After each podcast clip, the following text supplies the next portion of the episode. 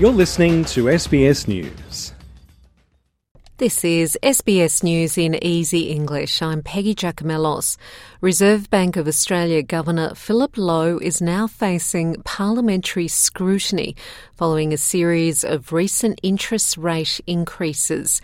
It comes following a ninth interest rate increase to counter inflation. The central bank has forecast more interest rate rises to combat inflation, which rose by 7.8% annually in the December quarter.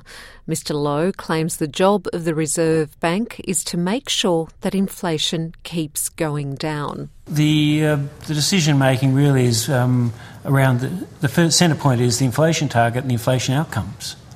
I mean, inflation at the moment, 7.8%, is way too high. It needs to come down. So that's um, our primary consideration. When we take our decisions each month, we're looking at the, the data on inflation, the data on the labour market, how household spending is evolving, and how the global economy is evolving. Former US Ambassador to the United Nations, Nikki Haley, has announced that she will run against Donald Trump for the presidency of the United States in 2024. The 51 year old former South Carolina governor and Indian immigrant, will run against fellow Republican candidate Donald Trump.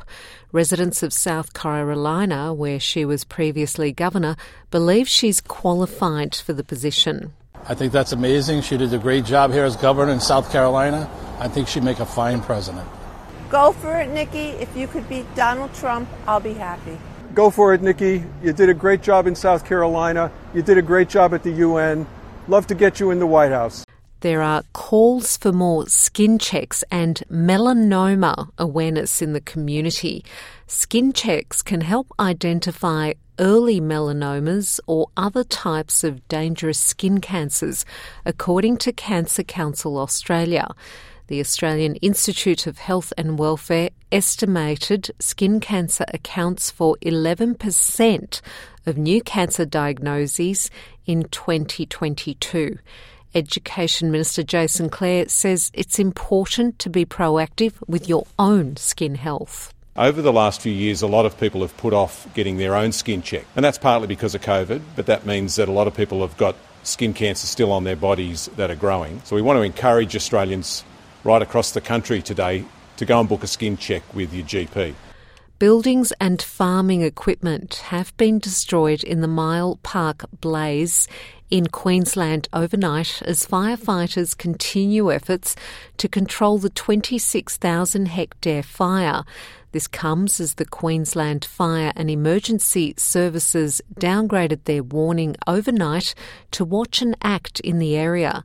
Queensland Fire and Emergency Services State Coordinator Steve DePinto told Channel 7 it's been a huge effort to control the situation.